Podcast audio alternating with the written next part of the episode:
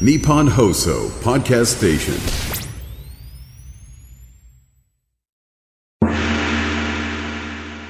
山下智博のとにかく明るい中国上上直播的天天正能量中国，天天正能量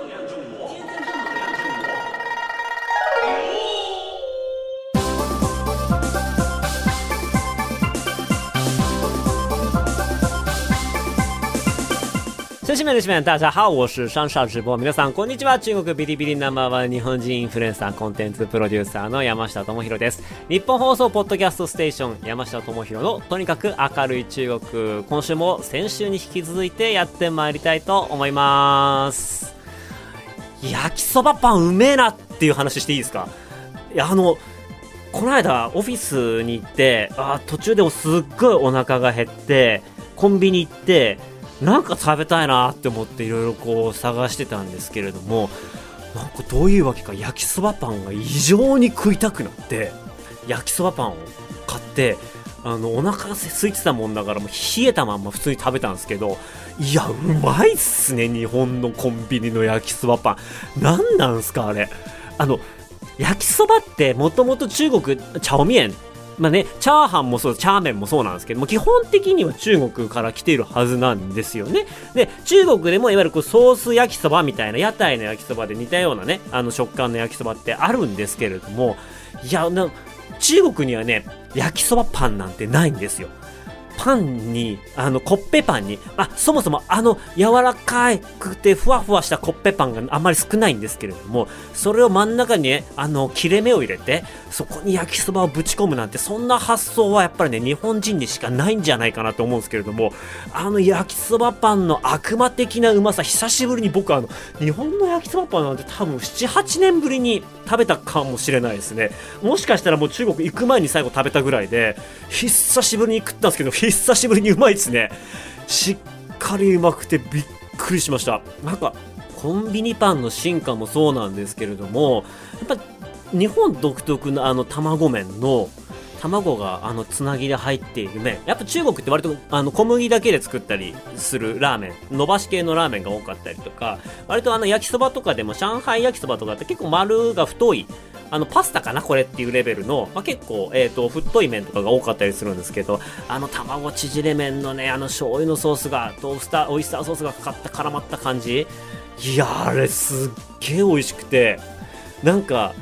よく外国人が日本に来てびっくりしたものは何ですかっていう街頭インタビューあるじゃないですか。いやもうもうもうもうまさにあれが今僕のところに来たら焼きそばパンですねっていうの絶対言いますね。日本人だけど僕。い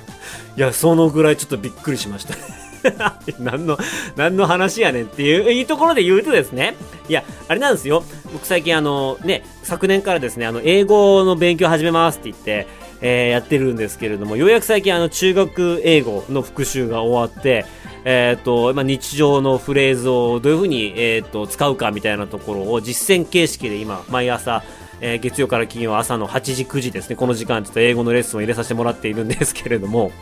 はい。あのこれがですね最近もっと生きた英語を学びたいなっていうふうに思って。でまあ、英語学びたいって思った理由が、まあ、そのインド人学校の話もあるんですけれども、まあ、もう一個は僕あの温泉で韓国の方と一緒になったんですけれども韓国の方が、えー、といわゆるその靴に挟む番号札ってあるじゃないですか。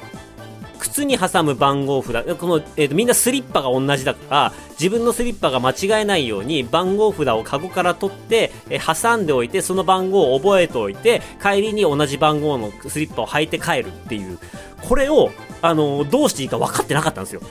で日本語が話せない。で、あの、まさかと思って、僕中国語で話しかけたらよくわかんない みたいな感じで、英語で話すしかないみたいな。英語で話すしかない時に、このシステムを僕全然説明しきれんかったんですよ。で、難しくないですか？微妙に。で、あの、ちょっとこれをこういうふうに、あもう最終的にはもうジェスチャーですよ。最終的なジェスチャーでこれを挟んで、この番号をみんな、およか、いいか覚えとくんだって言って、オッケーオッケー分かったって言って、あうまく伝わったかなと思ったら、えっ、と、その番号を彼はもう、几帳面にちゃんと覚えといて、中に入って、あの、その番号と同じ番号のロッカーを探してたんですよ。あの、えっ、と、すげえちっちゃい音声だったんですけれども、あの、彼の持ってた番号が3061とかだって3000個もロッカーないんですよ。だから、あの、この3061はどこだみたいな。いや、じゃ違う、それは、あの、帰るときに覚えときゃいいから、みたいな。そういうところをね、うまくね、説明できない、ああいうもどかしさがあって、まあ、あの観光に関する、まあ、そういうような英語を学びたいなっていうのがあって、最近ね、あの、よく見るんです。よく見るあのが、その、YouTube の、えっ、と、日本に来てこういうのびっくりしましたっていう外国人の英語のコンテンツ。で、それを今教材にして、えっ、と、日本でどういうものが深い印象を受けましたか？って、実は日本の、えっ、と、まあ、公共交通がいいんですよ、みたいな、そういうような、えーものを教材にして、で、その英文を書き出してもらって、えっ、と、それをこう聞きながら何て言ってるかっていうのをこう当てていくみたいな、そういうような勉強をしているうちに、まあ、すっかり街頭インタビューが大好きになってしまいまして、まあ、街頭インタビューといえばね、あの、先週お話ししました、えっ、と、まあ、中国向けに街頭インタビュー、ショート動画でやったらすごいも、あの、受けるよみたいな話したじゃないですか。ね、まあ、なんかそんな話もあったののと、まあ、前回ですね、あの、取り替えをね、あの、第3回目ですか、えーやらせていただきまして、そのゲストが、あの、YouTuber のヤンちゃんだったんですけれども、まあ、ヤンちゃんとお話をして、いや、そういえば中国人の街頭インタビュー見たことないねと。中国の人が日本に来て日本のこういうのに感動したんだよとかこういうところは中国なくていいねみたいなそういうようなコンテンツってあれそういえばないねとみんな知りたいんじゃないかなと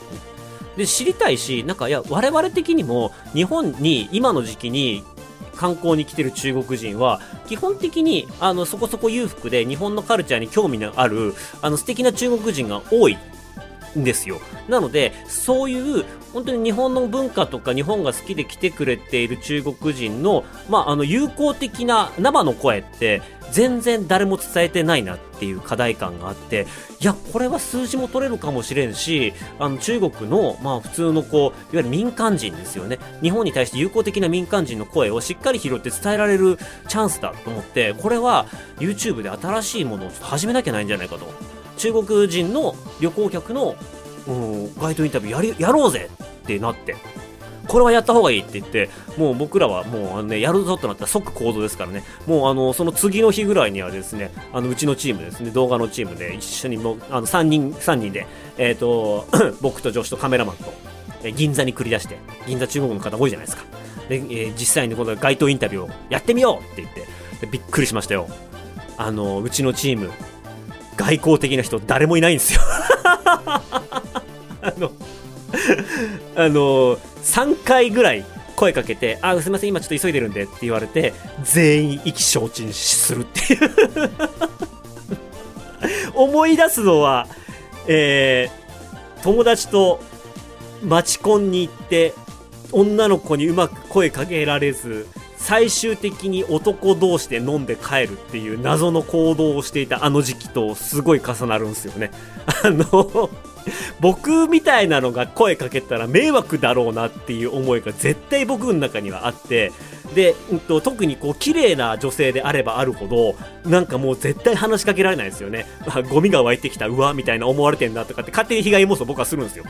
で、あの、そのね、綺麗な美しい女の子の、えっ、と、貴重な時間を取ってし、奪ってしまうんじゃないかとか、観光客の貴重な時間を奪ってしまうんじゃないかとか、なんか僕はあんまり、なんか僕はね、なんかそういう風に考えてしまうなかなか話しかけられない。だからお前ら頑張れよって連れてった中国人のうちのスタッフが全員同じようなタイプで、誰にもほぼほぼ声かけられず、で、ようやくあの、インタビュー取れたと思ったら、大体僕のファンだったみたいな感じで。お山下じゃんあごめんちょっとインタビュー取らしてみたいな感じで取ってまるで何の役にも立たない街頭インタビューが出来上がったのでオクラにしました。はい。そんな話をねしたところで何なんだっていうのかなってまあでもさすがにちょっとえっ、とそれじゃいかんなっていうことで今度のやんちゃんと一緒にね中国の方の街頭インタビューを取りに行けないかなっていう話を今しているところです。え ー何の話だっけ？そう前回の続きですよ前回ですね、ショート動画を作るには、日本人が中国に刺さるショート動画を作るにはどうしたらいいかっていうのことをね、お話しました。はい。で、まあ、とにかくね、あの、IP ですね、あの、ファンをたくさん作っていけば、いろんなお話がやってきますと。いろんなマネタイズの方法がありますと。で、人気になったら、僕も経験したからそうなんですけれども、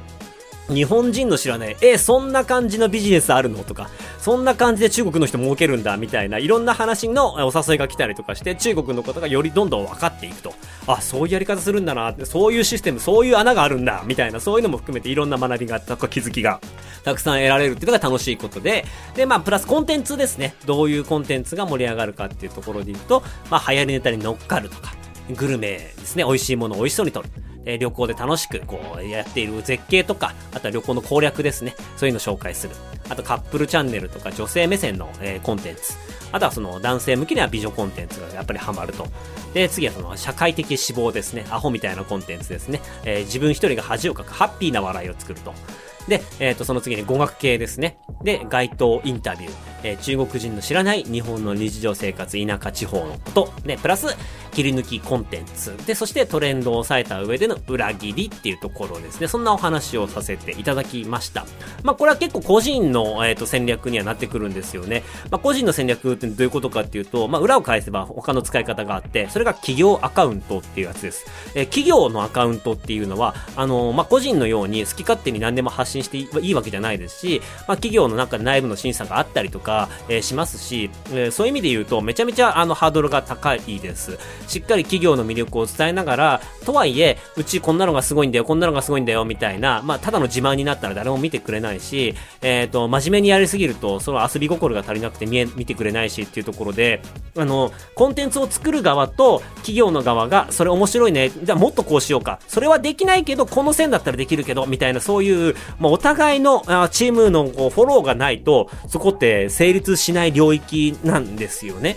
なので、企業アカウントっていうのは個人のアカウントよりも、えー、難易度が高いです。で、とはいえ、あの、え中国向けにはやっぱり企業アカウントって持っていた方が、やっぱり情報ってすぐ一時的に伝達できるし、そこにファンがいれば外部にあの発注する必要がなくなってくるので、えー、やっぱそういう意味では考えた方がいいんですけれども、正直、中国向けにうまくコンテンツを作れる人っていうのは、まだまだ本当に少ない。まあ、中国向けっていうか海外向けに、えっ、ー、と日本のものをうまく紹介できる人自体がそんなに多くないと思うんですよね。で、特に、まあ、日本国内で、えー、中国に向かって海外に向かってどういう外国で受けるコンテンツを作ろうと。で、かつそこに企業の情報だったりとか宣伝とかを入れていこうってなるとやっぱ難易度はぐんぐん高くなります。なので、アカウントを運用する人とかに関しても、まあ、基本的には数字が出やすい個人の方をやるべきだし、まあ、そっちの方にリソースを使いがちなんですよね。で、数字が出るかどうかわからない、かつ出にくいっていうところで企業アカウントにしっかり、えー、向き合ってくれる優秀なクリエイターっていうのは、まあ、本当に今取り合いみたいな感じになっているっていうのが、まあ、正直なところですね。はい。まあ、そんな中でもですね、あの、うちもですね、えっ、ー、と、企業さんの公式アカウントってやらせていただいているんですけれども、えっ、ー、と、三越伊勢丹さんがですね、のアカウント、えっ、ー、と、レッドですね、レッドのアカウントうちでやらせてもらっているんですけれども、えっ、と、まあ、うちのね、20代の、20代中心の若いチームが今これ担当させてもらっているんですけれども、まあ、最近ようやくですね、レッドの公式アカウント、ファンが溜まりづらいって言われているレッドの公式アカウントのフォロワーが1万人を、ね、無事に達成しまして、みんなでね、先日ね、お祝いしたところでございました。まあ、試行錯誤して、まあ、15ヶ月ですね、1年ちょっと、えー、かけて達成した偉業です。なかなかね、あのー、企業アカウントでここまで持っていくのは難しくて、よく、あのー、うちにも、あれ、どうやってやってるんですか？っていうお話も来たりとかしているんですけれども、まあ、我々のコンテンツに対する、まあ、理解とですね、あの、地味な、こう、試行錯誤の中ですね、プラスやっぱりこう、三越伊勢丹さんチームの、えー、担当の皆皆さんがですね、非常に熱心にやってくださってるってところが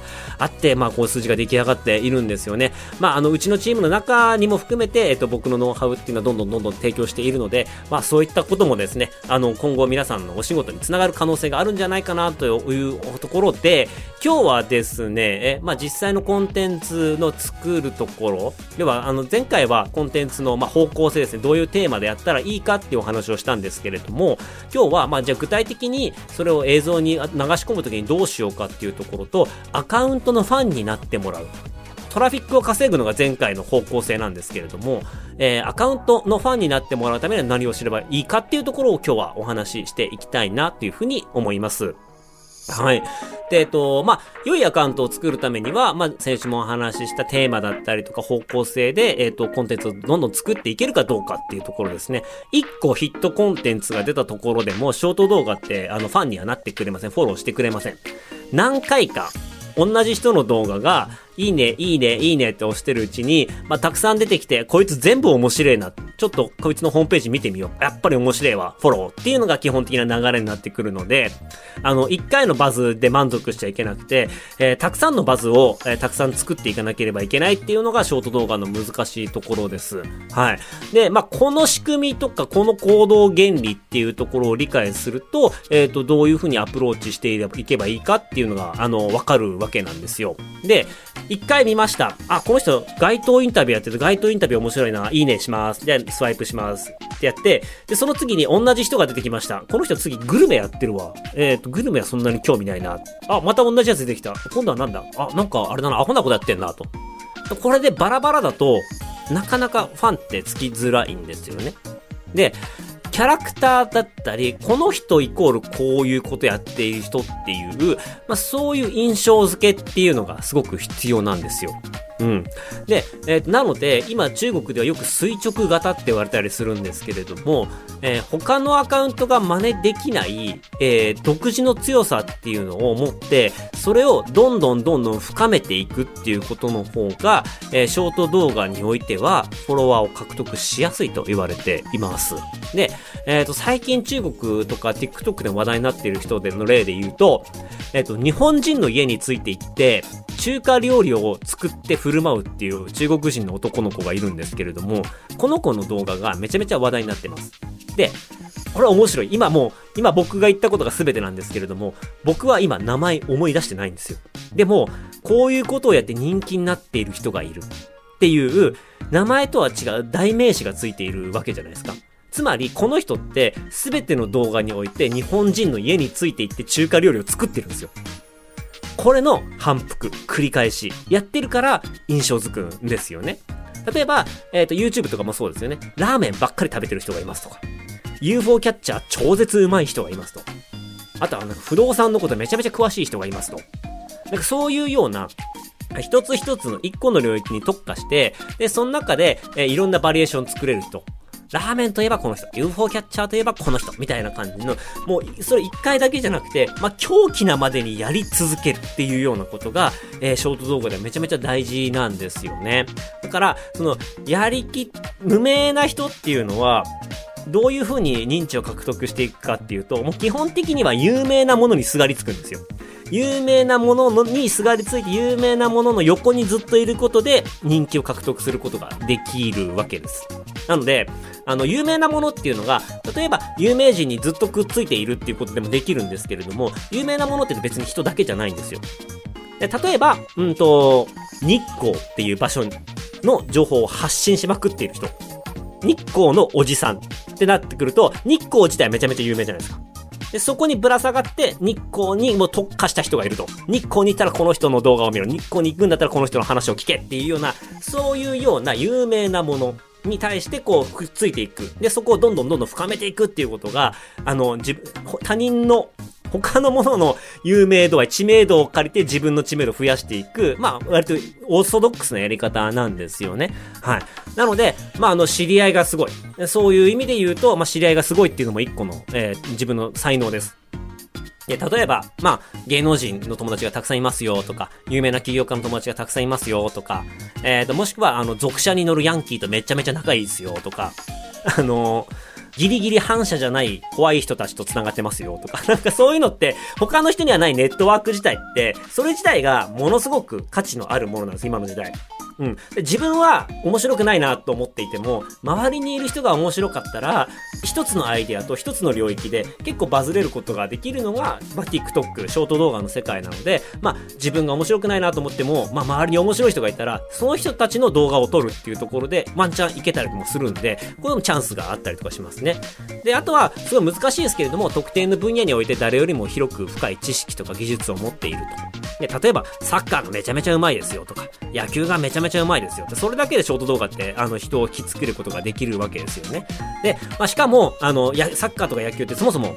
そのオブジェクトが有名なわけじゃないですか。さっきの有名なものにぶら下がるじゃないですけれども、まあ、そういうような発想があるので、まあ、何よりも、えっ、ー、と、まあ、そうですね、それ以外にも、例えばこう、歌がすごく上手くて、とか、歌を教えることが上手くてとか、まあそういうような、あの、いろんなこう、知識だったりとか技術持っていると、それを伝えるっていうところですごい役に立つコンテンツができますと。ただこれは、本当に、そこの深い知識とか技術を得るに至るまでの時間がかかるので、まあ、一朝一夕でできるようなもんではないんですね。なので、どちらかっていうと、今すぐ何かやりたいでも自分は何も持ってないよっていうことは、もう他人にすがるとか、有名なものにすがる。で、その代わり、その人たちの掘り、有名なものの掘り下げ方を尋常じゃないぐらいやるっていうのが、一個のやり方ですね。これをやっていくと、あなたの個性、アカウントの個性っていうのが出てきて、で、それに特化していけばいくほど、刺さる人がちゃんとフォローしてくれるんで、まあ、こういうような、あの、まあ、個性を与える、アカウントに個性を作るっていうことはすごい大事ですね。有名人とか、もうすでにフォロワーがいる人とかに関しては、これの限りじゃなくて、みんなその人が見たくて、その人自体が有名だったら結構何やってもいいんですよ。うん。だからそこに行くまでには、やっぱり何かしら、ちょっととんがったことをやって有名になんなきゃいけない。有名になって自分のファン、あの、この人が話す内容とかってあんまり興味なくて、何でもよくて、その人が出ているから見るっていうところまで、あの、ファンの認知とか、こう、コアファンをつかめることができたら、そこからもう多分何しても OK です。なので、最初はね、ちょっと難しいんですけれども、垂直型で掘っていくっていうところがすごく大事ですね。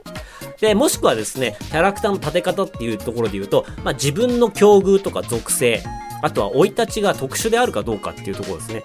あの、いや、実は、えっ、ー、と、私、幼少期まで、小学6年生まで、えっ、ー、と、南アフリカにいました。とか、なんかやっぱ、お、お、何があった？どういうことだっていう、まあ、人間的なその生い立ちですよね。違う、他の人とは違う幼少時代を過ごしてきました。とか、どこどことどこどこの国のハーフです。とか、その人しか見えない、いわゆるこう特殊な経験を積んでいる人っていうのは、えっ、ー、と、例えばその人が二十歳であっても、いや、小学校とか高校はこういう不思議な学校行ってたよっていうこと自体が、やっぱり非常に魅力的でみんなの知らない世界なんで、で、それ本人が体験したことなんで、自分の、あの、自分の言葉で自分の体験伝えられるわけじゃないですか。それって間違ってるとか間違ってないとかってない世界なんですよね。うん。だからそれ、まあ、あの、言う、言うなれば、それあなたの感想ですよねって言われても、いや、そう、私の感想ですよ。でも事実ですよと。私はこう感じましたっていうだけでエンターテインメントができてくるので、まあその、正確な、あのー、歴史とかそういうのとかを話し始めると、やれ、間違ってる正しいとかっていろいろ言われるんですけど、自分の過去の体験に関しては、まあそういう風に感じたっていうところとか、まあその過去の、ね、人のつながりで繋がっていく人とかも含めて、まあ自分の財産だと思うので、まあちょっとそこまで苦しい思いをしてるかもしれないんですけれども、そういった自分の境遇とかっていうのは、意外とこういう、あの、日本っていう外国のものとかが、えっ、ー、と、みんな結構、あの、アベレージ、平均的な生活をしている国においては武器になり得るかなっていうところですね。で、もう一個がですね、えっ、ー、と、まあ、キャラ付けっていう意味では、チャレンジして上手くなっていく過程が見えるタイプですね。筋トレして、ボディビルの大会に出ようとか、あとは、あの、少しずつこうゴルフが上手くなっていく様子とか、なんかそういうこう練習して少しずつ上達が目に見えて、1年だったら気がついたらすげえとこまで行ってんな、みたいな。そういうような一個の目標に向かって頑張っていく感じっていうのは、あの、しっかりこう記録しておけば、えー、正直1年のうち、は、最初の、最初の11ヶ月特に多分注目されないです。あの、1年のうち、もう最後の目標に届くかどうかみたいなところでようやくファンが集まってきます。で、その頃には、だからやっぱこう、やり始めの頃って誰でもやり始めることができるんですよ。で、継続することがみんな難しいので、まあ、1年、2年とか経っていけばいくほどレバレッジが効いてきて、最終的に、あ、2年かけてここまで行ったんだ、すげえな。振り返ってみましょう。やばガリガリやんけ、最初みたいな。そういうところが見えてくる。で、あの、結構やっぱ、あの、初期にフォローしてた人が、あ、いつの間にこんな言ってたんだ、すげえなっていうところで、その人の人格のが好きになってくるんですよね。まあ、もちろん、頑張っている時ばかりじゃなくて、ダメな時とかもあったりとかするので、まあそういうのも含めてキャラクターがどんどん伝わっていくっていうのは、あの、すぐにバズるわけではないんですけれども、まあこういうこう、後からグッてもう、あの人気獲得するためには必要なことではあったりとかします。はい。で、えっ、ー、と、その次がですね、これはちょっと技術ですね。技術の部分になってくるんですけども、癖のある演出です。で、えっ、ー、と、まあ、ものによって皆さんが、あの、あると思うんですけど、あ、この動画、あの人の動画だっていうのを画面1、2秒見ただけでなんとなくわかるものってあるじゃないですか。この癖っていうのが結構大事なんですよ。で、さっきお話ししましたけれども、何回か見て、あ、こいつ何回か見たことあるなっで、何回も面白いなって思ってもらうっていうことがフォローにつながるってお話したと思うんですけれども、いかに、あの、最初の2秒から5秒の間に、あの人の動画だなって分かってもらうことがすごく大事です。で、その場合、まあ、顔出して、こんにちは、これ何々ですっていうことも、まあ、いいんですけれども、まあ、あの、顔出さない人もいるじゃないですか。そうなった時に大事なのが演出なんですよね。で、演出と技術は、あの、混同しないでほしいんですよ。で、めちゃめちゃ綺麗な、あの、画面転換だったりとか、ま、めちゃめちゃ綺麗な合成ができるっていうのは、これ、ショート動画においてはそんなに大事じゃないんですよ。全然大事じゃない。あの、むしろ何を撮っているかっていうところと、あの、技術がかかることで、制作速度がどんどんどんどん遅くなってしまうんですよ。ショート動画のいいところって、もう、あの、できるだけすぐ撮ってすぐ出せるっていうところがいいので、できるだけ時間かけない方がいい。で、でも、個性を動画の中に入れたいんだったら、演出をしなきゃいけないです。演出ってどういうことかっていうと、例えば、まあ、中国だと、えっと、まあ、ほんと10年前とかですけれども、1個神がかった演出があって、それが1.5倍速とか2倍速の動画を作るっていうものだったんですよ。要は、普通に喋ってるだけじゃなくて、こういう感じで、っていう感じの声。でも、ギリギリ聞き取れるっていう、まあ、この早送りの動画を作ってる人っってなると、周囲にその時いなかったんで、あの人しかいないってなるんですよね。これはもうすごいわかりやすい。で、あとは画面のフィルターですね。色味だったりとか、あとはワードセンスだったりとか、そういうカメラの画角とか、そういうので、あ、この人の動画だ。一番最初に絶対同じような、あの、空を映すとか、そういうような、あの、そこから入っていくとか、そういう、あの、印象づける。他の人がやってないけれども、印象づける。で、かつ、あの、あまりそこ、工夫凝らしすぎてしまうと、後々自分の表現の幅を狭めちゃうんですよね。あの、絶対それをやんなきゃないっていうところで、そこの自分のはめたルールにとらわれて、縛られて、どんどん表現が狭くなっちゃうので、そこはできるだけ簡単なものにした方がいいんですよね。で、例えば、えー、っと、僕だったら今何をしようかなって思うのっていうと、うんと、結構、カメラ目線で街を歩いてる映像とかあるじゃないですか。ああいうので始まるものって結構多いんですけれども、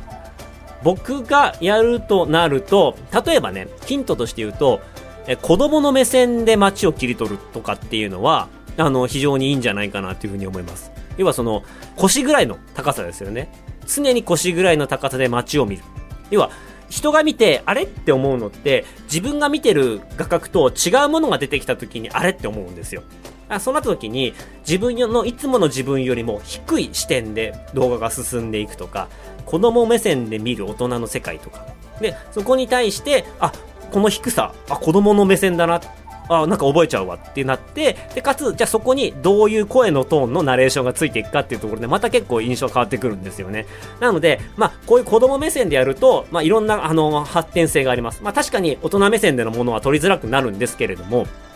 まあ、こういうような形で、あ、子供目線であの、大人の世界を切り取るチャンネルなんだなっていうところがあれば、これは癖のある演出っていうことになっていきます。はい。まあ、例えばこういうような、あの、発想を持っていくっていう感じですね。で、これがですね、ビジュアル的な部分なんですよ。で、もう一個大事なのを最後に皆さんにお伝えしますと、何が大事かっていうと、音です。音楽、効果音、ナレーション。この BGM、えー、SE、ナレーションっていうこの3つがですね、ショート動画っていうのはすごく大事です。で、えっと、僕もですね、何気に時間かけるのは BGM 探しなんですよね。で、BGM って本当にこうぼんやり流れていくだけなんですけれども、同じ曲をひたすら使うことで BGM を自分のものにすることができるんですよ。この BGM が流れたらこの人の動画だなっていう風にわかるじゃないですか。だからこの BGM っていうのをいかに印象的で、かつ、えっ、ー、と動画とかを邪魔しない。なんとなく後ろで流れているんだけれども、あ、あの人の曲だなっていう、ちょっと癖のある音楽選びっていうのをした方がいいんですよ。で、僕は、あの、基本的に BGM を変えようって思った時は、平気で2、3時間、え、長い時は半日ぐらい、サイト漁ります。で、フリーのサイトもあったりとかしますけれども、基本的に有料のサイトの方がいいです。えっ、ー、と、被らないので。被らずに、割と脳に、脳内に残って、かつ、えー、映像を邪魔しない音源探しっていうのはやっぱ非常にこだわりますし、あとは SE のタイミングだったり、ナレーションのタイミングですね。あの、皆さんイメージしても欲しいんですけれども、画質が悪いけど音声がいい映像と、画質はいいんだけど音声ダメな映像だったら、意外と音声ダメな映像見てらんなくないですか？うわーってなりません？ブツブツブツブツバサバサってなったら。嫌ですよね。まあ、あの、ショート動画って基本的に、えっ、と、見るものなんですけれども、実は結構聞くものでもあって、えっ、と、映像に皆さん目がいってしまうんですけれども、実は音楽が心地よくないと、ショート動画って見てらんないんですよ。あの、やたらこう、音のバランスが悪かったりとかすると不快なんですよ。1秒でも早く抜けたくなるんで、意外と耳に入ってくる部分っていうのは、まあ、特にイヤホンとかで聞いている人もいますから、そういう意味で気使ってしっかりした音で撮ってあげないと、しっかりした音作ってあげないといけないし、そこの音の中にこだわりとかを入れ込んでおけば、聞く人が聞いたら、あ、この人の動画だなと。意外とね、音質がいいとクオリティ高いって勝手に思ってくれるんですよ。うん。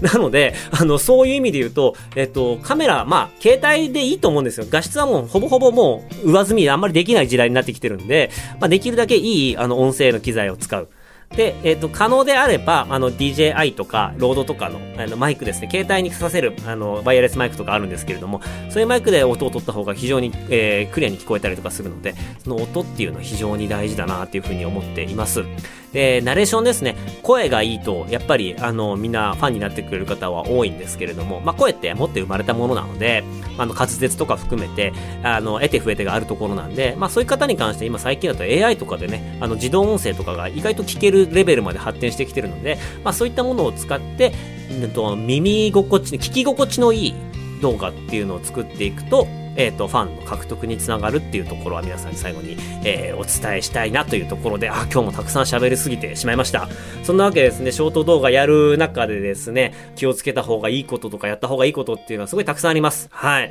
で、えっと、まあ、これをですね、次の授業では、ね、違う違う違う違う。あの、もう授業できるレベルでいろいろ溜まってはいるんですけれども、はい。あの、じゃあこの中で、じゃあその自分が、と相性のいいもの、うん、バーって並べましたけれども、全部は、全部が全部自分の得意なものではないので、皆さんの、まあ、置かれている環境とか、どこに住んでいるとか、どういう友達がいる、どういう知り合いがいるっていう、そういう、どういう知識がある、そういうようなところを総合して、方向性決めて、まずはやってみると。で、まずやってみて、1回で絶対成功しないので、じゃあちょっといろいろ、あの、アウトプットの方法を変えてみる、演出を変えてみる、みたいなところで、少しずつ感覚が掴んでいって、ポンって、あの、バズが起こった瞬間に、それと同じものをひたすら量産するっていうフェーズに入っていくんですよね。で、そういう風にして少しずつ、こう、な、見ている人が何を求めているか、自分のファンが何を求めているかって言っても、あの、試行錯誤を繰り返していくっていうのが動画の世界なので、まあ、まあ、これからやるぞっていう方だったりとか、お仕事でアカウント運用してますよっていう方に関しては、えっ、と、ぜひぜひ、あの、参考にしていただければなという風に思っています。